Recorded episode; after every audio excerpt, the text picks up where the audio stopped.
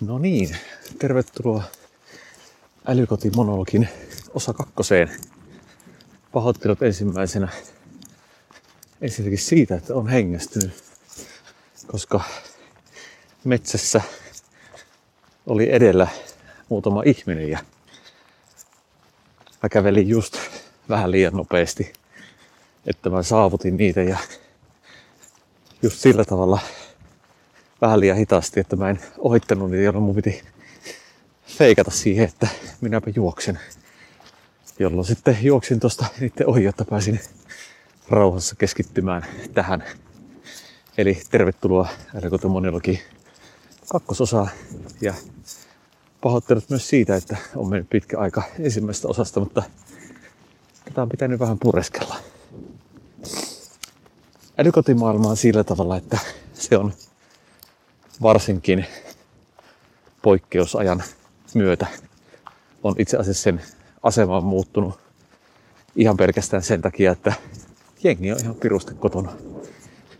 Ja on ruvennut keskittymään siihen, että mitkä asiat siellä toimii ja mitkä ei. Ja kysymys on itse asiassa pohjimmiltaan siitä, että miten se koti toimii. Ja on ehkä onneksi päästy yli sellaisesta ajatuksesta, että ostetaan se nimenomaan se halpa Bluetooth-lamppu jostain, jotta saadaan puhelimella appiksesta ohjattua sitä. Ja nimeltä mainitsemat tuossa blogissa, joka kertoi olevansa älykotiratkaisuihin keskittyvä, niin siellä taisi olla joku yksi yksittäinen valmis tuote ja toinen Bluetoothilla ohjattava joku laitos. Ja mun on tosi vaikea niin kuin edes ajatella sitä, että se olisi niin kuin älykoti. Että joo, niin kuin se, että on kaksi jalkaa ja kädet, niin se ei tee asiasta ihmistä tai mitään muutakaan elollista, vaan se, että se vaatii sen, että siinä on ihan oikeasti älyä. Ja se on sitä, että jollain tavalla ehkä jopa niin, että sillä älyllä äly siirtyy siitä ihmisestä siihen kotiin, että ihmisen ei tarvitse käyttää siis omaa älyä siihen, että se koti toimisi. Tämä on filosofista jollain tavalla, mutta se vaan se, että se mitä mä toivon on se, että tämä ajattelumalli jollain tavalla estäisi ihmisiä ostamassa niitä oikeasti aivan totaalisen turhia älykotikapineita, kuin se, että sen voi tehdä kestävästikin. Ja tota, nyt sitten on se, että miten se loppupeleissä tehdään se älykoti. Ja mä jollain tavalla toivoisin, että mun kuuntelijoina olisi sellaisia, jotka on aivan täysin tuoreita, tuoreita älykoti-ihmisiä haaveilevat siitä jostain älykotiratkaisusta tai älyllisestä kodista. Ja ne haavekuvat voi olla sitten sitä, että haluaa yksinkertaisesti herkällä hetkellä Barry Whitein soimaan ja tota, automaattisesti kun taputtaa käsiään ja punaiset valot tai mitkä ikinä tahansa valot päälle. Taikka se voi olla se, että se voi olla joko YouTube-video siitä, että kuinka hienosti joskus aikanaan on esimerkiksi visioitu, että mitä älykoti tulee olemaan tulevaisuudessa. Kaikki on varmaan nähnyt tai tietää sellaisia 60-luvun pätkiä, missä, missä kaikki on oikeastaan tosi absurdia, mutta sitten itse asiassa aika lähelle paikkaansa pidävääkin niin kuin kontraten nykyaikaa. Ja tota, jokaisella siis on siihen oman älykodin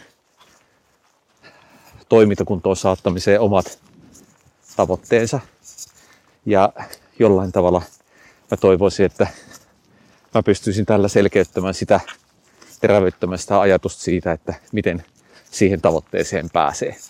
Ja älykodin rakentamisessa on päätöksiä ihan hirvittävästi ja ne on sellaisia, että osa päätöksistä saattaa olla noin niin kuin karrikoidusti tai ei välttämättä niin karrikoidustikaan, mutta fataaleja niin, että ne on jollain tavalla turvallisuudelle vaarallisia, taikka sitten niin sellaisia, että ne huono päätös vaan oikeasti ärsyttää joka ikinen kerta, kun se joku juttu tapahtuu ja pointti on se, että jollain tavalla meidän pitäisi aina sälyttää sille tekniikalle sellaiset asiat, että mitkä niin kuin käytännössä vapauttaisi meiltä sitä ajatusmaailmaa ajatuskapasiteettia johonkin fiksumpaa siihen, mihin ihmiset on luotu. Ja tota, sitten tullaan siihen, että minkälainen se ratkaisu tulisi olla. Ja tota, kun meitä joka lähtöön, niin meidän tekniset kyvyt ovat älyttömän erilaisia. Ja toisaalta meidän ne halut, toiveet, tavoitteet, unelmat, ne on ihan älyttömän paljon erilaisia. Ja tota, se on ihan ok. Meidän käytettävä budjetti on tosi erilainen. Sekin vaikuttaa tietenkin asiaan. Mutta sellainen kysymys, mitä mä oon kuullut joskus, mä en ole varma mitkä kaikki yritykset sitä käyttää, mutta ATK-alalla on sellainen, voisiko sanoa, että jo legendaariseksi muodostunut työhönottokysely, jossa kysytään, että kirjoitat selaimeen google.fi, mitä tapahtuu. Ja ihmiset vastaa siihen kysymykseen tosi eri tavalla. Ja miten sä vastaisit siihen? Ää, mä luulen, että jotkut ihmisistä vastaa siihen, että no Googlen etusivu aukeaa, joka on aivan täysin oikea vastaus.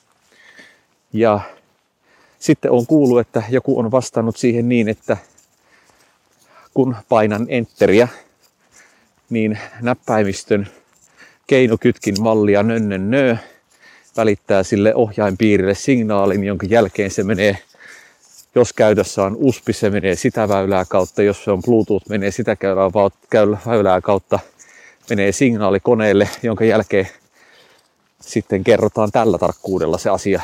Ja sitten on olemassa niitä, esimerkiksi itse, mä oon aina halunnut itse vastata tuohon kysymykseen, mutta mä en ole valitettavasti päästy mihinkään työhaastatteluun, niin tota, missä olisi kysytty ainakaan tollasta.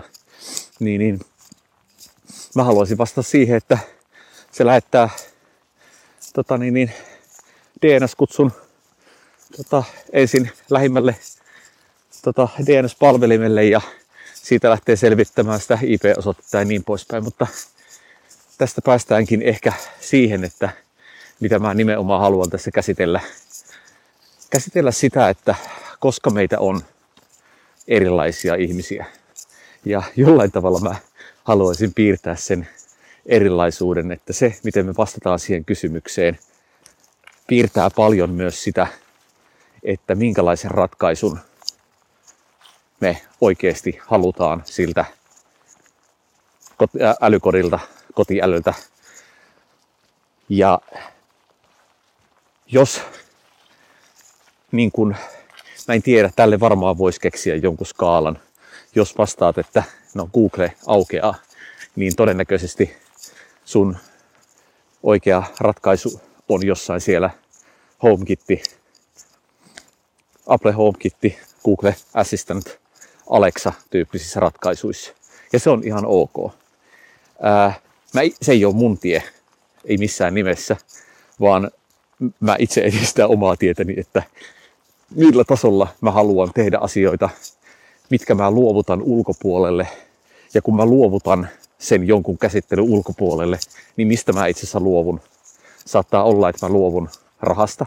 Saattaa olla, että mä luovun yksityisyydestäni. Saattaa olla, että mä luovun jostain käytettävyydestä tai mukavuudesta tai jotain. Mutta se vaan, että mä saatan saada takaisin jotain tosi hienoa. Tässä on muodostunut erään kollegani kanssa sellainen käsitys, kun kotiautomaatio saappaat.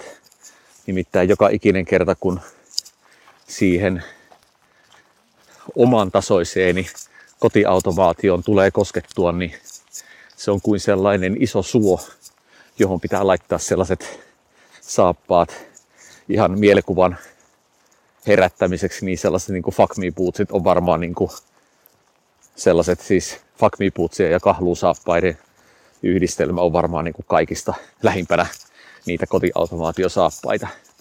Ja siinä tullaan siihen, että se, että kun ne saappaat laittaa jalkaan, niin sä joudut luopumaan tosi paljosta, esimerkiksi ajasta perheen kanssa tai minkä tahansa kanssa.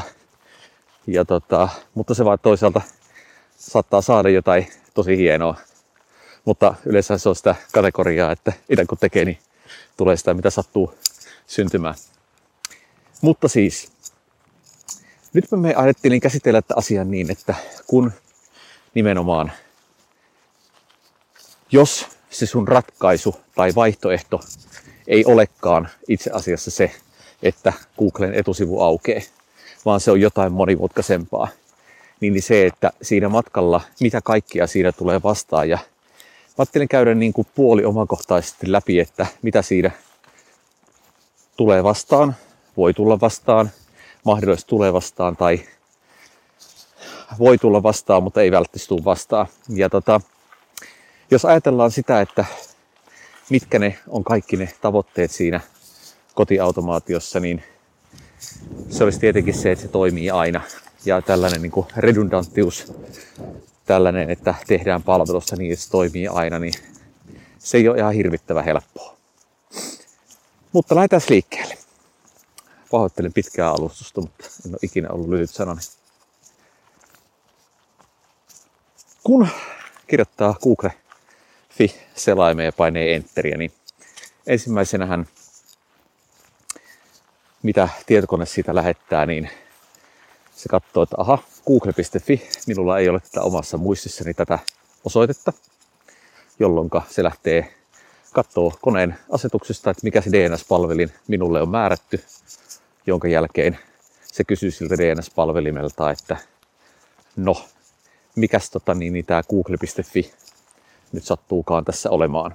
Eli mikä IP-osoite sille, mihin minä lähdin ottamaan yhteyttä.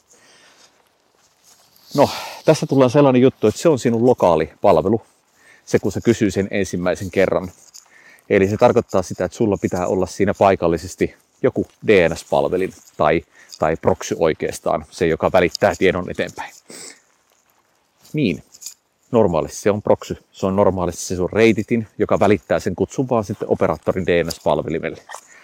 Joka tarkoittaa sitä, että siinä kohtaa susta tulee riippuvainen sun operaattorin DNS-palvelimesta. Silloin kun kyseessä on Google, niin ei mitään väliä. Joka tapauksessa sä tarvitset se operaattori, että sä oot yhteydessä sinne. Mutta silloin kun kysymyksessä on sun kotiautomaatio, niin silloin sä et periaatteessa parhaimmassa tilanteessa, riippuu sun vaatimuksista, saisi olla riippuvainen siitä operaattorin DNS-palvelimesta. Miten tämä tehdään itse? No se tehdään niin, että viritetään itselle DNS-palveliin. Mennään siihen myöhemmin. Tai itse ei mennä, mutta se vaan, se on se yksi juttu. Sen jälkeen lähdetään liikkeelle seuraavaan juttuun, joka on se, että se yhteys lähtee sinne operaattorin DNS-palvelimelle kysymään sieltä sitä osoitetta. Jos se löytää sen sieltä, se on kiva.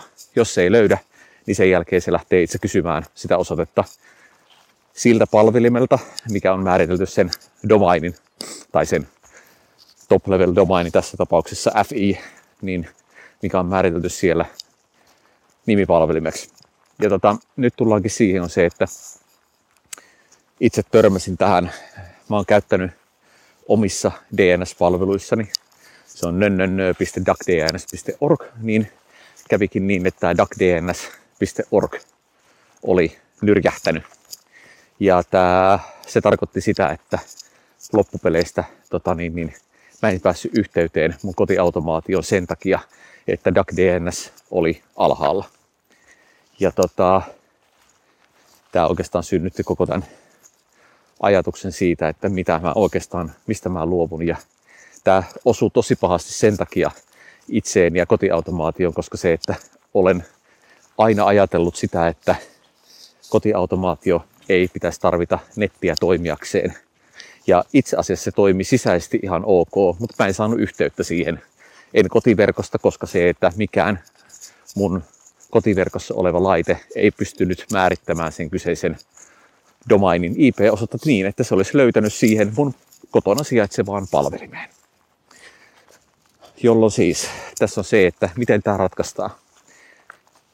Mä voisin tehdä sen ratkaisun, että se, että mä tota, ostaisin oman domainin ja hallitsisin sitä, mutta se on lisää ylläpidettävää ja toisaalta se, että niinku, se ei ole kokonaisuudessaan ihan hirvittävä helppo homma. No sitten taas tota, niin, niin, on sellainen vaihtoehto on se, että miksi ihmeessä mä käytän tuollaisia tota, niin, niin, palveluita, jotka päivittää mun vaihtuva IP-osoitteen. Ja nyt seuraava ratkaisu, mihin mä todennäköisesti tuun menemään, on se, että mä teen sen VPNllä, eli käytännössä niin, että kotiautomaation pääsee vain VPN-putken kautta, jolloin mä voin luopua kaikesta tota, niin, niin, tällaisista tota, niin, niin, tuosta, tuosta tota, niin, niin, ulkoisista DNS-palveluista. Mutta sitten siinä on sellainen juttu, että tota, niin, niin, jos mä käytän tuollaista sisäistä IP-osoitetta, niin siinä käy sellainen juttu, että mä en, on vähän vaikeampaa muun muassa tehdä tällainen TLS-sertifikaatti siihen. Eli käytännössä se, että sitten kun käy niin, että se, että toi, tota, niin, niin, mä haluan, että se, se on TLS-salattua HTTPS salattua se yhteys sinne kotiautomaatioon, niin koska se ei ole julkisessa verkossa enää ollenkaan, niin sertifikaattien hakeminen on napsun verran vaikeampaa, mutta se on mahdollista tällaisilla DNS-tarkistuksilla ynnä muuta. Mutta joka tapauksessa, tuossa mä siis luovutin nyt valtaa ulkopuoliselle organisaatiolle siitä mun kodin automaatiosta, joka on niin lähtökohtaisesti väärin. Jolloin nimenomaan nyt jatketaan tätä Google-matkaa sillä tavalla, että se käy kysymässä sieltä palvelimelta, että onko google.fi, onko sillä olemassa nimiosoite, jonka jälkeen se tulee nimenomaan se IP-osoite lopulta sieltä takaisin ja mun kone lähtee ottamaan yhteyttä siihen osoitteeseen. Siinä vaiheessa, kun se ottaa yhteyttä siihen osoitteeseen, se kertoo, että minä tavoittelisin google.fitä tästä IP-osoitteesta ja se vastaa sieltä kyllä, että siirrytäänpä salattuun liikenteeseen. Ja tota, tässä on nimenomaan se kohta, että se, että se liikenne pitäisi olla aina salattua. Jos se olisi VPN-putken läpi, niin, niin se, että silloin se toki olisi sinänsä salattua, mutta se vaan, että tietoturva koostuu niin monista leijereistä, että se, että, ja käytännössä se, että nykypäivän selaimet oikeastaan haluavat, että se, että se kaikki yhteys on TLS-salattua, koska muuten siellä tulee ärsyttäviä dialogia, että tämä on turvaton yhteys ja muuta shaibaa. Joka tapauksessa siinä vaiheessa se vastaa se palvelin sieltä. Ja tota, tämä on se palvelin, kun se vastaa, niin se on sitten se, että kuka sieltä vastaa. Onko se luovutettu se palvelimen ylläpito jonnekin muualle. Ja tämä ei ole binäärinen vastaus, että se on luovutettu täysin sen ylläpito jonnekin muualle, vaan se, että mä voin ylläpitää itse palvelinta niin, että se on rautatasolla tyyliin mun vuokrauksessa. Jossain on räki, räkkipalveli ja pöks. Se maksaa 40 kuukaudessa vaikka joku Hetzneri tota, palveli. Ja sitten se voi olla virtuaalipalveli jossain palvelinsalissa. Ja tota, se on taas sellainen juttu, että se, että siitä mä maksan vaikka 2,90 euroa kuussa. Ja tota, niin, niin, mulla on jossain pieni palanen sitä palvelinta käytettävissä omiin tarpeisiin. Tai sitten se voi olla mulla kotona, jolloin kun mulla on palveli jossain nurkassa ja minä itse hoidan sen palvelimen kaikki jutut, mitä siihen voi tulla. Mutta se vaan, että siinä tullaan siihen, että ihan mikä tahansa laite, ihan mikä tahansa pystyy itse asiassa menemään rikki. Ja miten se hanskataan? Ää, sitä ei mun näkemyksen mukaan tällaista niin kuin redundanttiutta ei ratkaista sillä, että, että otetaan, ostetaan siihen parempia osia. Totta kai ne osat pitää olla riittävän hyviä, mutta se vaan ihan mikä tahansa osa joskus hajoaa. Sen pitää olla tuplattua ja se, että mä itse kannatan sitä, että se, että, että, se, että tota niin, niin on tuplattu virtalähde, niin on osa sitä ratkaisua esimerkiksi. Mutta se vaan, että tosi paljon helpommalla pääsee siitä, että suunnittelee se arkkitehtuurisesti siten, että, että se, että sulla on ihan oikeasti kaksi erillistä konetta pyörimässä ja mieluummin vaikka yksi kylmänä, jonka saat sitten päälle niin kuin kaikista pahimmassa tilanteessa. Ja näin, näin maksa paljon, siis rahassa. Jos ajatellaan se, että tulee Raspberry Pi tai vastaava, niin se oikeasti pyörittää aika isoakin kotiautomaatiota, kun se tehdään oikein ja ei tallenneta turhia tietoja mihinkään ja yksi Raspberry maksaa koteloinen ja virtalähteitä varmaan mitä 60 vaikka, 5-60. Ja sulla voi olla niitä kolme pyörimässä ja tota, kun sä oot tehnyt sen oikein, niin sulla on itse asiassa ihan älyttömän hieno klusteri kotona. Mutta se, että se ei maksa rahassa paljon, mutta se maksaa ajassa aivan hirveästi. Ja tämä on sellainen juttu on se, että kotiautomaatio on siitä herkkä aihe, että se, että se on, se on sun oma koti. Se on, se on siis, kotiautomaatiokin taitaa kuulua niin kuin yksityisyyden, yksityisyyden suojan piiriin ja niin kuin kotirauhan piiriin tosi vahvasti. Ja se halutaan pitää itsellä. Joissain tapauksissa kun haluaa ulkoistaa se ulos. Sekin on edelleen ihan ok, mutta se, se ei sovi esimerkiksi mun ideologiaan oikeastaan millään tavalla. mutta se vaan, että jos se on nimenomaan ulkoistettu, niin se, että mitä enemmän siitä tulee sulle hyötyä, niin sitä enemmän sen merkitys kasvaa, joka tarkoittaa sitä, että sun pitää ruveta keskittymään siihen ja niin, kuin niin että se, että se on ihan oikeasti niin kuin toimiva. Että se, että se ei, että sulla ei ole niitä saappaita jalassa aina. Ja tässä tullaan siihen on se, että mä oon itse tekemässä jotain tällaista. Mä en vielä tiedä, miten mä sen teen. Mutta se vaan, että lähinnä sitä, että mä koen, että mä en ole ainoa, joka on siinä tilanteessa, joka niin kun, ää, voisiko sanoa, että tunnistaa tämän ongelman. Ää, ja mä jollain tavalla toivoisin, että mä pystyisin jeesaamaan siinä muitakin samalla kun mä teen sitä itse. Ja siinä tulee varmasti paljon sellaisia juttuja tota, matkalla vastaan, mitä mä en osaa. Ja tota, katsotaan, mitä, mitä se tulisi olemaan. Mutta se vaan, ideologia on se, että kotiautomaatio pitää tehdä älykkäästi, koska se on vahvasti älyä. Ja kaikki lähtee siitä, että miten se runko on tehty sinne. On äärimmäisen harmillista, että sä teet sen sun maailman parhaan automaation sinne jonnekin. Ja lopputulos on se, että se on niin hataralla pohjalla, että se, että sä et uskalla luottaa siihen ja nukut sen takia yössä huonosti. Joka tapauksessa tota, vähän harmillista sanoa, mutta tämä on jollain tavalla alustus tähän aiheeseen. Mä ensimmäisessä osassa kävin läpi sitä filosofiaa, miten se automaatio menee, joka oli siis vain pohjustusta ja tämäkin oli oikeastaan vain pohjustusta. Mä en vielä tiedä, miten mä rupean käsittelemään tätä tässä monologin muodossa niin, että tässä on järkeä, mutta katsotaan. Tää, se jää nähtäväksi. Tällä kertaa päätetään tähän. Katsotaan mitä tämä tulee olemaan ja toivon, että tästä on jotain hyötyä teille. Kiitos kaikille. Palataan seuraavalla kerralla. Heippa!